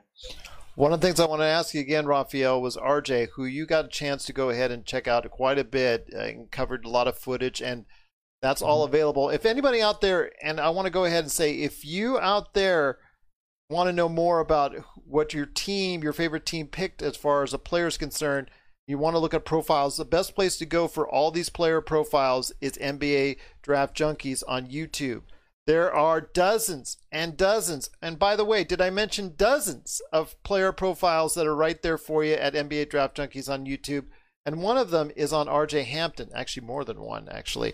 Uh, I had my choice when I was going and throwing it on my mock draft. Wanted to ask you this RJ Hampton, he was, I think, of that group in the teens that, that it was expected, he dropped the most from what I was able to see your thoughts? Maybe he, Desmond Bane, uh, also, who was uh, supposedly a fast riser, also didn't get to number 30, uh, didn't get chosen until number 30. So I want to hear your thoughts on RJ Hampton, why he possibly might have dropped that far down. We spoke about it earlier with the with the with the mm-hmm. Weisenbergs, but I wanted to hear your thoughts as well. I, I thought once Jalen Smith went up, then somebody was going to fall. It's just how the cookie crumbles. Um, I think Denver is actually a good fit for him. I, I, feel like that's probably the best fit for him, simply because if you have Jokic on your team, he's your de facto point guard, and you can you you don't have to have the responsibilities of distributing and running a team. So if he's on the floor with Jokic, then he can, you know, cut. He doesn't have to he doesn't have the responsibility of running the team. I feel like Jamal Murray coming into the NBA wasn't a point guard either. He was able to slowly develop into a decent playmaker simply because he had Jokic. I think if Jokic isn't there, Jamal Murray probably starts his career as a point guard, and I think he would have struggled early. But as far as him falling, I think, um, like I said, I think the Jalen Smith pick kind of led to a free fall. And then I think there's questions about his actual position. Is he a one? Is he a two? And then if you're kind of like a combo and there's questions about your shooting, I think that can be difficult for you. I was shocked to see Cole Anthony go ahead of him. Um, but I don't know if he's the biggest. I thought Saddiq Bey, I thought there was talk about him possibly going in the lottery, and he fell to 19. Yeah. So that was interesting to me.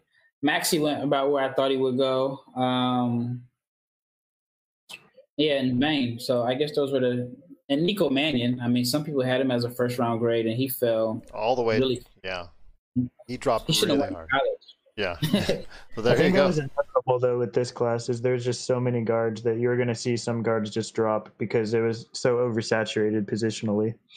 You got yeah. but you got to remember. But you got to remember in Denver, they have that great shooting guard, Bol Bol. You can't forget about that right there for you. You know, mm-hmm. there you go, Bol Bol, Bol Bol. Oh, you gotta love Bol Bol. I think his future is got bright. I, I, think it is, but uh, I personally got a lot of love for the guy. Uh, that goes back to actually last year's draft when he was actually felt sorry for the kid because he he dropped so far down. But I think he does have a lot of talent, and uh, obviously RJ going into a great situation, like I said, in like you said in Denver. So that's something to look forward to. But before we go ahead and hear your winners and losers on the draft, I want to hear the second round choices because that's something, or even late first round, if there's anything that really stuck out to you. So, Jason, I want to ask you this Is there anything in the late first round or second round that really stuck out to you? I mean, point out any inconsistencies or any just really steals or, or just big disappointments that you have with the rest of the draft? Honestly, kind of like Malachi Flynn going going on the Raptors because obviously Fred VanVleet is probably on the you know the way out to get get paid somewhere.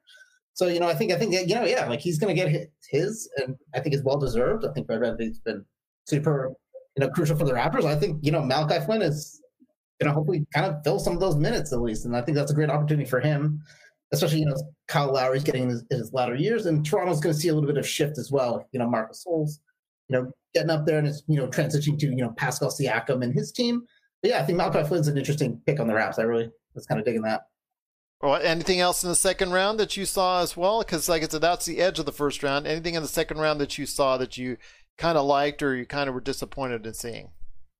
Um, you know, nothing like I mean, like at this point of my life, like I feel like the second round is kind of like if you get something that's great, if not, you know, you, you, didn't put too much, too much in there. I, I honestly like Vernon Carey, you know, going going at the, the front of the, the second round because again, he's someone that's, you know, he lost a lot of weight yes. and you know he, he, can prove himself as you know a good starting center in the league. And he was someone you know out of the recruiting cycle that you know was you know if this was two years ago, we're talking like the top of the draft.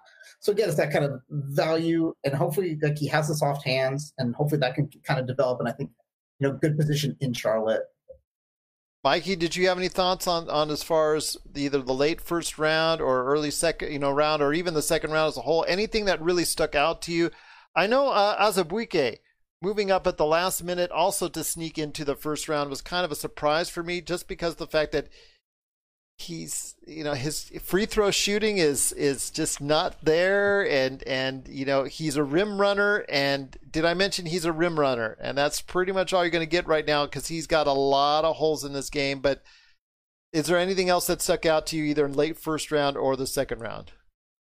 Well Udoka is also like a massive human being yes. and was one of the finishers in college basketball. So I, I think that's kind of like they're just looking from a physical perspective and um, the other, like his lateral quickness is terrible. Um, and obviously, like the shooting is not something you're ever going to bank on.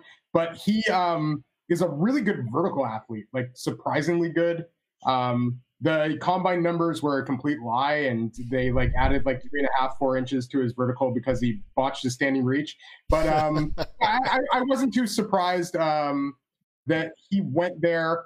I think, as I said, I think Memphis absolutely killed it with their two picks. I, I love the Desmond Bane 30 and then um, trading up a little bit to get Xavier Tillman. And they actually, sorry, real quick, uh, I just saw they signed uh, Killian Tillie as well. Oh, man. crushing it. They're crushing I saw uh, Chicago signed uh, Devon Dotson, and that it was kind of surprising that he went undrafted. Um, I just want to give a few other second round picks that I kind of dug. And um, I like Isaiah Joe at 49. I, I had heard that there was a time where he he was linked to Philadelphia, but it was possibly even as high as like 21 or four. Um, and then uh, I, I like Cassius Winston to Washington. I, I, just think that's a you know nice move. I know that was always somebody that Raphael was uh, pretty high on at the end of the first round, um, and just obviously one of the most established shooters in the draft as well. Um, Grant Riller to Charlotte at 56, I think, is an absolute steal. And I, I, wouldn't be surprised at all if he eventually gets some rotation minutes there and uh, is an, a nice scoring threat off of the bench. And um, yeah, I also I, I even like uh, Paul Reed to Philadelphia. I, he, he was a guy I, I, thought would go a little bit higher as a big guy. Um, you just kind of bank on that energy, that rebounding ability. Um, and then I, I know the the shot isn't aesthetically pleasing, but at least you know showed some ability there, and um, you know it, worth a gamble. It's funny because uh, he's one of John Hollinger's favorites as far as the numbers concerned. I've yeah. seen him very beloved by him and spoke out uh, quite frequently. On, yeah, yeah he's a big stocks guy, big rebounding guy. Yeah. And uh, those, the steals and, and rebounding tend to translate. Mr. PER himself. You'll forgive me if I'm going ahead and going right down exactly. I'm going to improve my vertical leap right now as we speak by three or four inches as well. I just want to make sure to note that to you for next year's draft. but there you go, Stone. I wanted to. I got my eye on you, Gerald. Okay, very good, very good. Stone, I want to ask you this: uh, Did you see anything in the late first round, second round that that yeah, just really spoke out to you? I mean, uh, obviously, like you, Mikey said, Memphis, I think, got some really good draft choices. I think they really, really did well. I think they've got a bright future for shoring up a lot of the things that they needed to shore up on. But did you see anything in the late first round and also the second round, anywhere you want as far as what you're seeing? Maybe some things that stuck out to you in a positive or a negative way. Yeah, uh, there's actually a lot that I liked and disliked in the second round. So I'll just kind of go through a few quickly because I don't want to take all of them up for Raphael. But um, Jalen Harris was someone I know. Uh, you mentioned Malachi Flynn in the first round. Jalen Harris going that late in the second round, I think, is another solid, solid guard for them to take. Um, someone that uh, can easily play rotational minutes off the bat, I think. Um, and uh, you know, just pairing those two together in their developmental system is something I really like. Uh, also, the Celtic t- Celtics taking uh, Yam Madar that far, uh, number 47. I think it was a, even a more solid pick than them taking uh, Payton Pritchard at 26. Um, I'm more of a Madar fan than Pritchard, and I think that they should have. Uh, you yeah, realize Mikey's got that Oregon jersey hanging up right. I know he's I, not. You know what? Me, I, I, completely agree with John. Though I, I think Yam Madar is going to give Payton Pritchard like fits in practice. Uh, yeah. I, I like Yam Madar. uh, yeah, there, there's um, a nice battle there. yeah, for sure. And then um, Tre Jones going to the Spurs. Um, uh, all night during Twitter, I was not happy with Tre Jones falling that far, but uh, going to the Spurs made it worth it because I think he's a perfect fit on the Spurs, a defensive guard who um, can run a team competently, run a second unit. Um, I think he's one of the safest guys in this entire class to just like be a solid backup for at least a decade and get rotational minutes. And then um, lastly, I think the uh, Mavericks made a lot of uh, great moves uh, early in the second round with um, Tyler Bey and Tyrell Terry just as value plays. Uh, those two guys were slotted by many to be uh, first rounders. Um, and I think uh, replacing Seth Curry with Tyrell Terry right off the bat is a good move. Um, and then Tyler Bey is, you know, one of the best cutters probably in the draft. Um, and getting him paired with Luka is going to make a lot of highlight plays, I think. That's a good point. That's a good point. And then with Ty- Tyrell Terry, uh, you could see him as a less expensive version of Seth Curry if he develops in that fashion. So that's something to think about right there. Raphael, I mean, I'm talking to a lot of Portland fans out here. It's it's Stone to me as Laker fans versus some Portland fans out there. So with uh, right there, right there behind, I see, I see the I see the Trailblazer jersey right there. But uh, Raphael, I wanted to go ahead and hear your thoughts on as far as the late first round, second round. Is there anything that stuck out to you one way or the other? Yeah, I don't even know where to start. There were a lot of things. That's um, okay. We're here. I thought I thought the Mavs won the draft. I thought they got three first round picks, basically three first round picks in Josh Richardson, and they only gave up Seth Curry.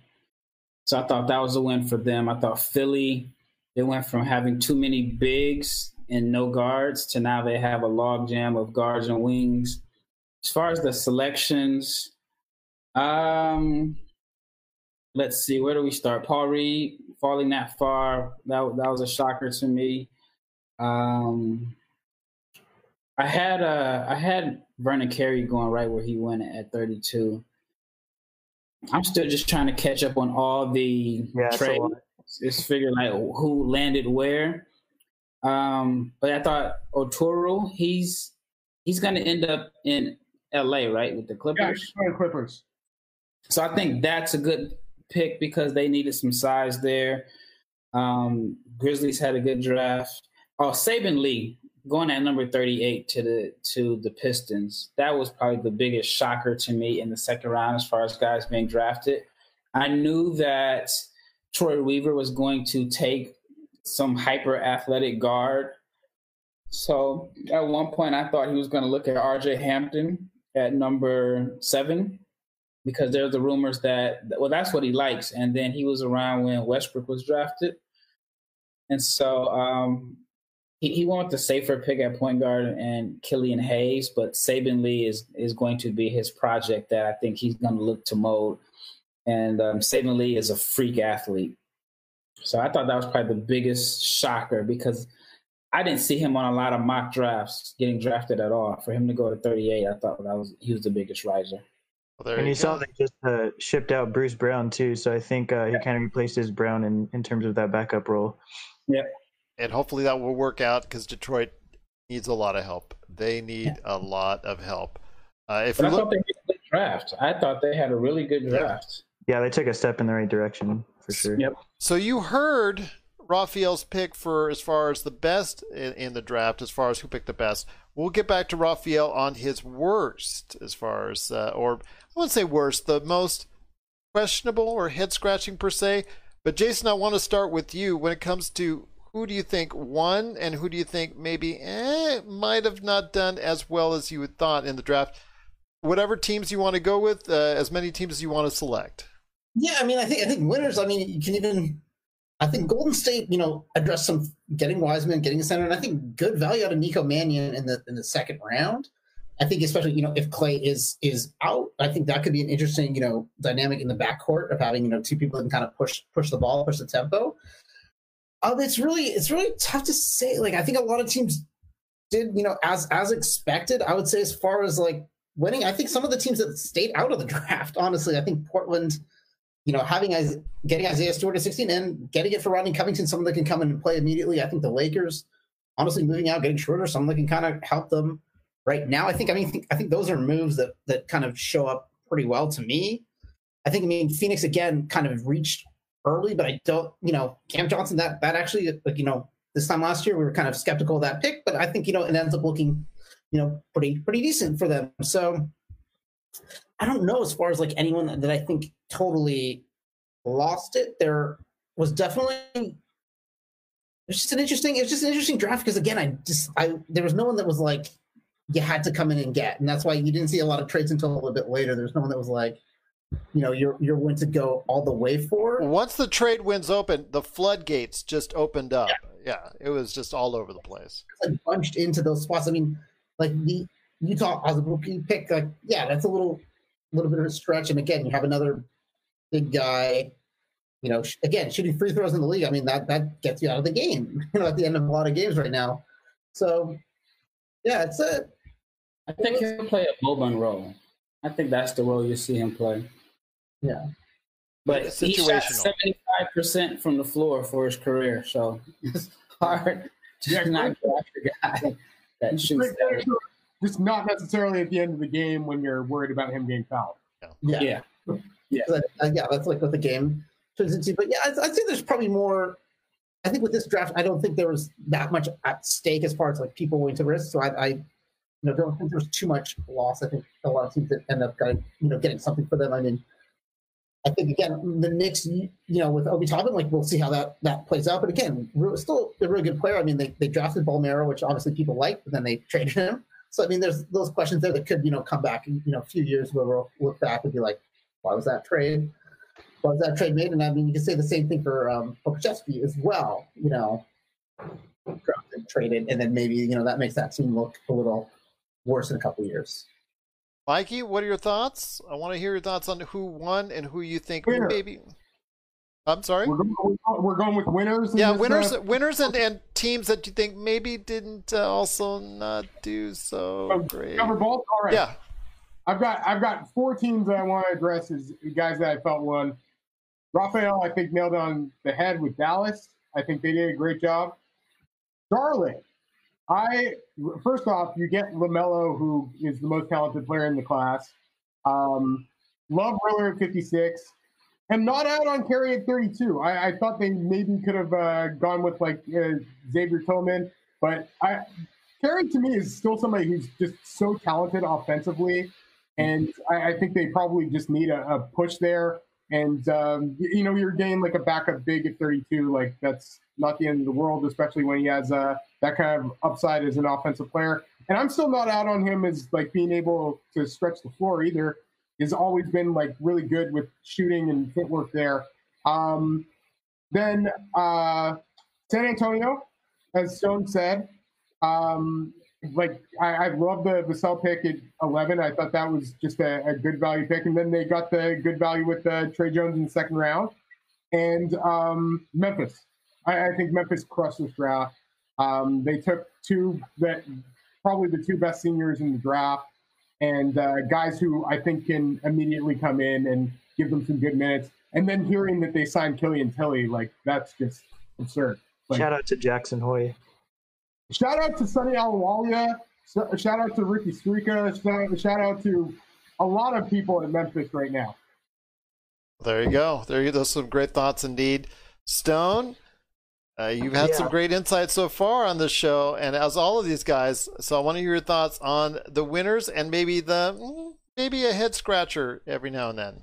Yeah, uh, I actually would love to do another podcast with you because there's I have a lot of thoughts on this draft, but we don't have We're- all the time in the world. Well, the red, But- we will. We'll schedule something. We'll go ahead and get, do that. Sounds then. good. Sounds good. Um, I think not just because I'm a Laker fan, but I know you'll enjoy me saying this as well. I think the Celtics lost big time in this draft. Oh. I think I think uh, taking Aaron Nesmith at 14 was not good value at all. I know many have him uh, that high in terms of their big boards and mock drafts, but I think a specialty shooter, um, it's just not something they really need.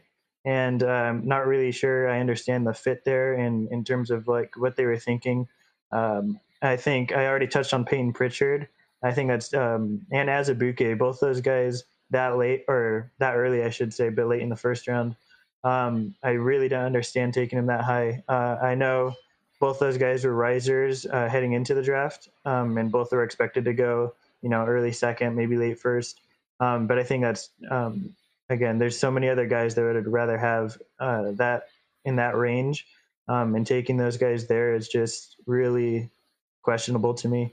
Um, and then the fact that they had the 30th pick and could have taken Desmond Bane, pro- possibly the steal of the draft, and then they traded it away, um, is again like another just Bye-bye. really weird, really weird um, decision to me.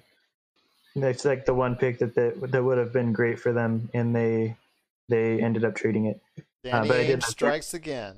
I did like Yam Madar though. Um, in terms of people that won, uh, I think Mike already mentioned the Grizzlies, right? And Raphael with the Mavericks. Those two teams, I think, just slayed it the entire draft. I think the Thunder actually did pretty well.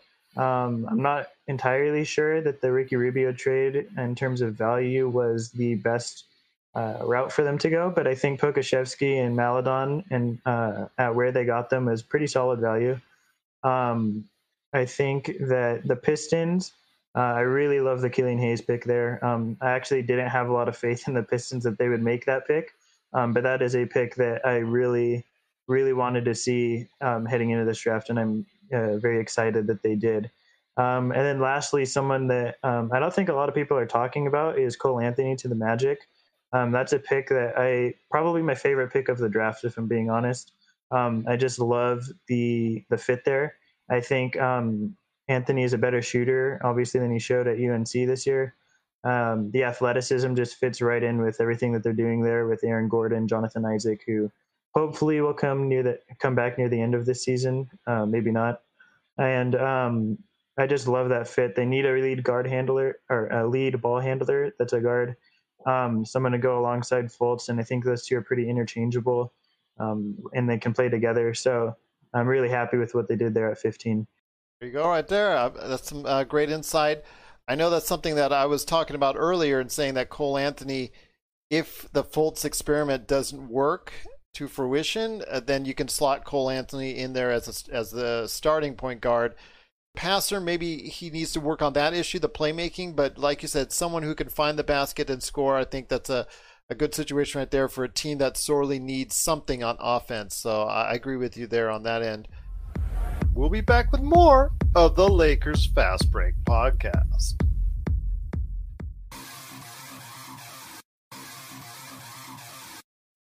Needing an edge for your fantasy football team? Listen to the guys at Inside Sports Fantasy Football for insight that will help you reach your league championship. That's Inside Sports Fantasy Football.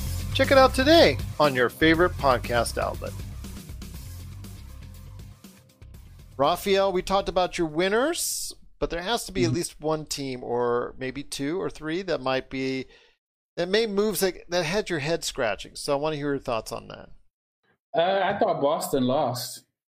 They had three first round picks, and I felt like, for example, Dallas had a better draft, and they entered the draft with only one first round pick. And I thought Payton Pritchard was a reach.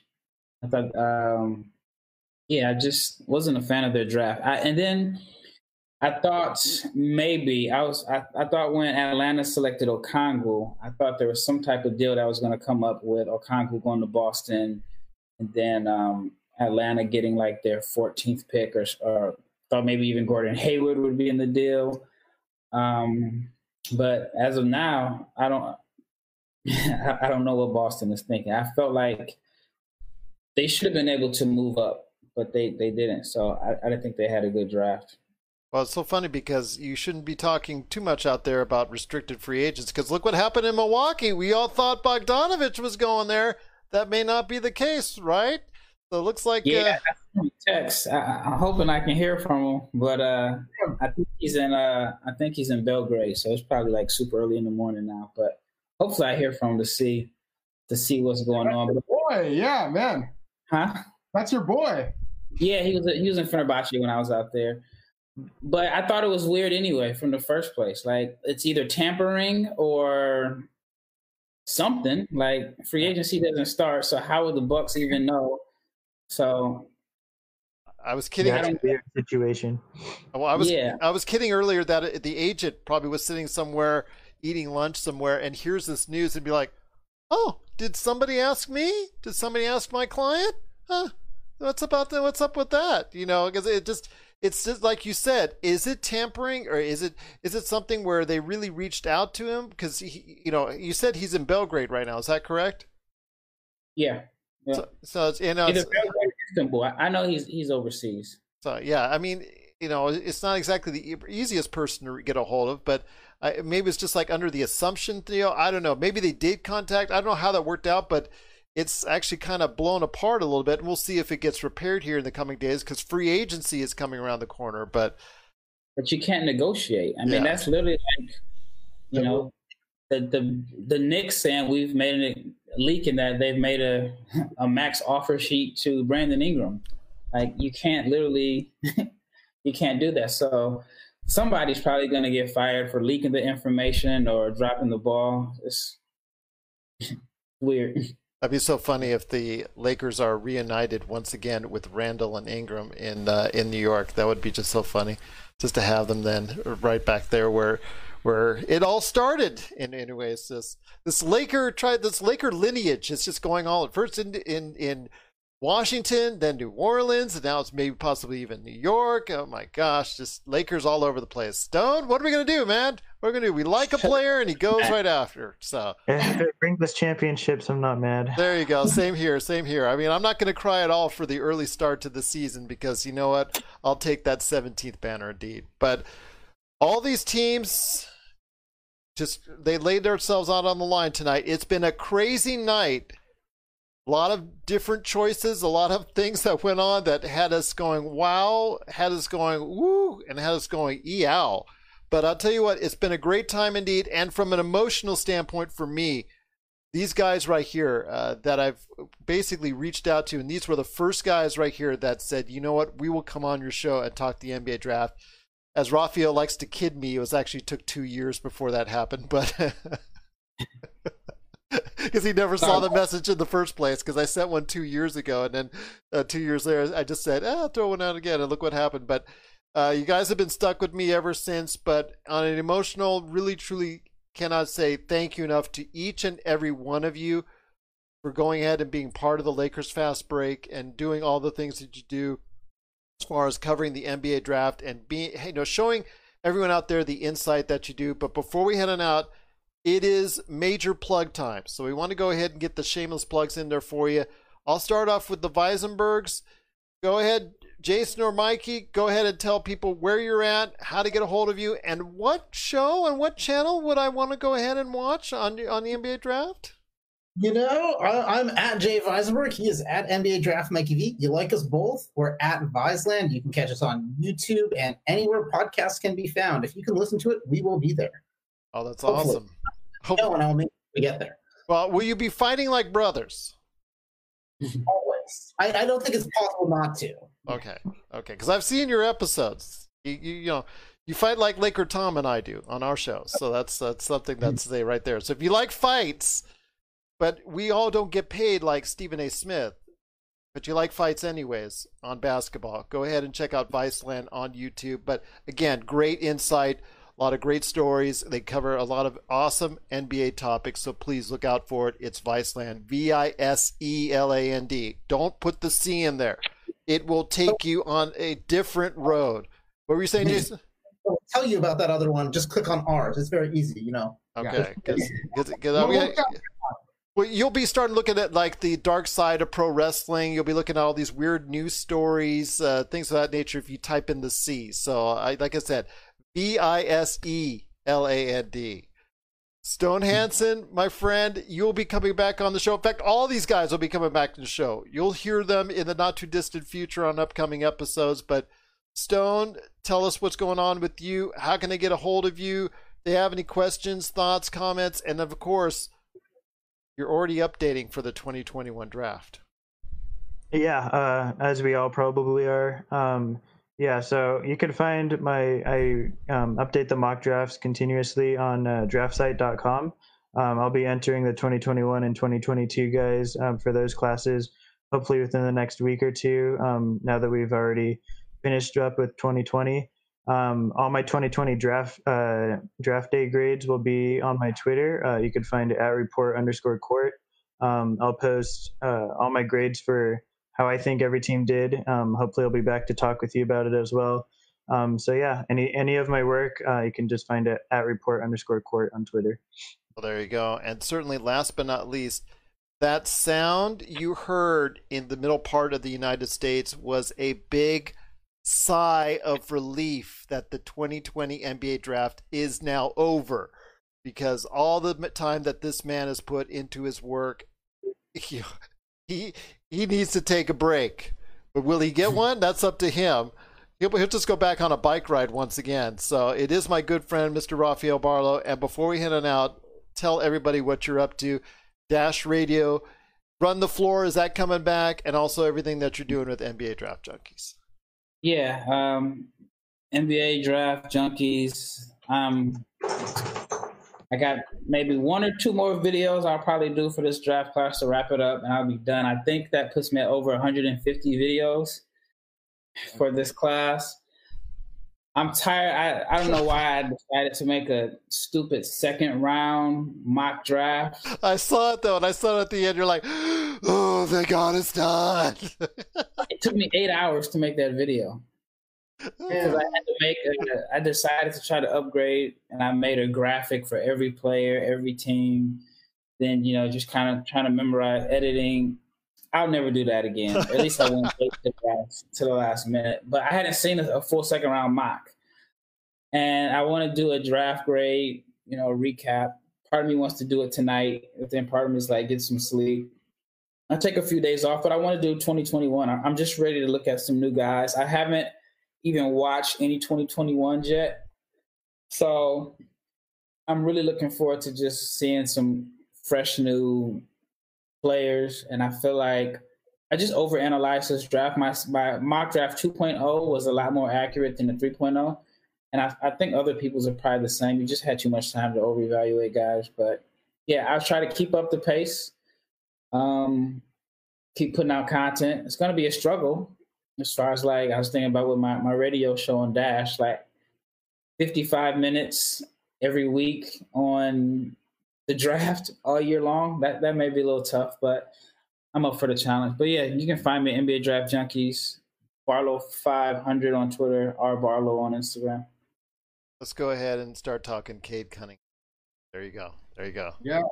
All right, we'll go from there. We'll go from First there. pick of the Oklahoma City Thunder next year. That's the hope. Yeah, that's the hope. Yes, oh, that's oh, they're they're they're going to make sure Oklahoma City. It just Yeah, I Uh, think it, it, it makes sense. I'm interested to see how this NBA G League thing. You and I have talked about it. I know I've talked about it with Mikey. I know Stone. You and I, have, I think, have also touched on it. How this is going to work out as far as the developmental league is concerned and the team is concerned. If that's going to be a crash and burn type scenario, or if it's going to be something that's going to develop these players. That's a that's a question for another day. I'm going to hit you guys up with because that'll take up another hour. So I know you I guys just are. want to add real fast. I talked to a coach, and he said they're going to play, but if it doesn't work, then it's going to kill it. So they're going to put all of those guys in the best position to succeed. They're going to make sure nobody's stock is hurt. So they're they're going to play like nobody because they haven't even announced the G League season yet, but they've announced this Ignite team is going to play. So We'll see what happens. Uh, finding any of the team, maybe high school teams will go ahead and match up with them. There you go. I mean, they may play us. We got five of us now, so Absolutely. nobody stops if they they play against the Lakers fast break crew. And you guys will you guys will stick me with the seven footer. I know you guys will stick me with the seven foot. Gerald, that guy, that guy's yours. There you You look like you might be a, a switchy defender. You look like you might be able to switch three through five. I, I hey, on the D end, I'm all that good. And if you need someone to pass, I will throw it to you from 50 feet away, right on the money. Just don't ask me to shoot. That's a different story. Gerald Okoro. There you go, Gerald. Well, Gerald Okoro who could pass. Maybe not not not quite not quite LaMelo, but not quite. But we'll, we'll see. If you guys are gunners, I will find you. I will find you, and I won't get mad when you miss. How about that? How about that? Sounds good. But guys, I tell you what, it's just been an incredible time. One hour, 45 minutes of great NBA draft talk. We could be talking till the early morning hours, but you know what? For Raphael, it's already the early morning hours. So we're going to go ahead and get these guys some rest. Mikey, you've been great all day listening to my lousy voice all the time. Uh, just thank you so much. All Jason, good. Just wanted to do a quick shout out, um, Perspective Insight. And then I, I just want to thank everybody that is involved with Draft Twitter and the draft in general. It's been so great, Gerald, you having us on the show and uh, doing the mock drafts with guys like uh, my brother and co host, Jason Weisenberg, who I love dearly, uh, Raphael Barlow, who I, I think just puts out some amazing content, and Stone Hansen, who I love his takes. And uh, it's been wonderful getting to know him as well. Thank you. Well, you guys have been incredible, and you all deserve a big pat on the back for all the work that you've done. But 2020 is now over in a way. There's still more to go ahead and discuss, I'm sure, as the aftermath, as the dust starts to settle. Free agency is coming up in a couple days, and that's even more fun. That's coming up, and the season right around the corner. Training camps on the first, season on the 22nd. You know what? We always wanted a period of time when the NBA doesn't stop. And you know what? Due to the wacky world of 2020, that time is right now. So we're going to enjoy it and we're going to do the best we can to get through it. But you know what? It's been an awesome time and an awesome experience. I will get all these guys back right here on the channel. So you go ahead and check us out each and every time. Support all these great guys and what they do, please. Viceland, Perspective Insight, NBA Draft Junkies. Check Raphael out on Dash Radio. Also, as well, draftsite.com. Please go ahead and support their great work today. And I cannot thank enough these guys so much for being on the show. Thank you so much for watching, and thank you so much for listening to us right here at the Lakers Fast Break Podcast.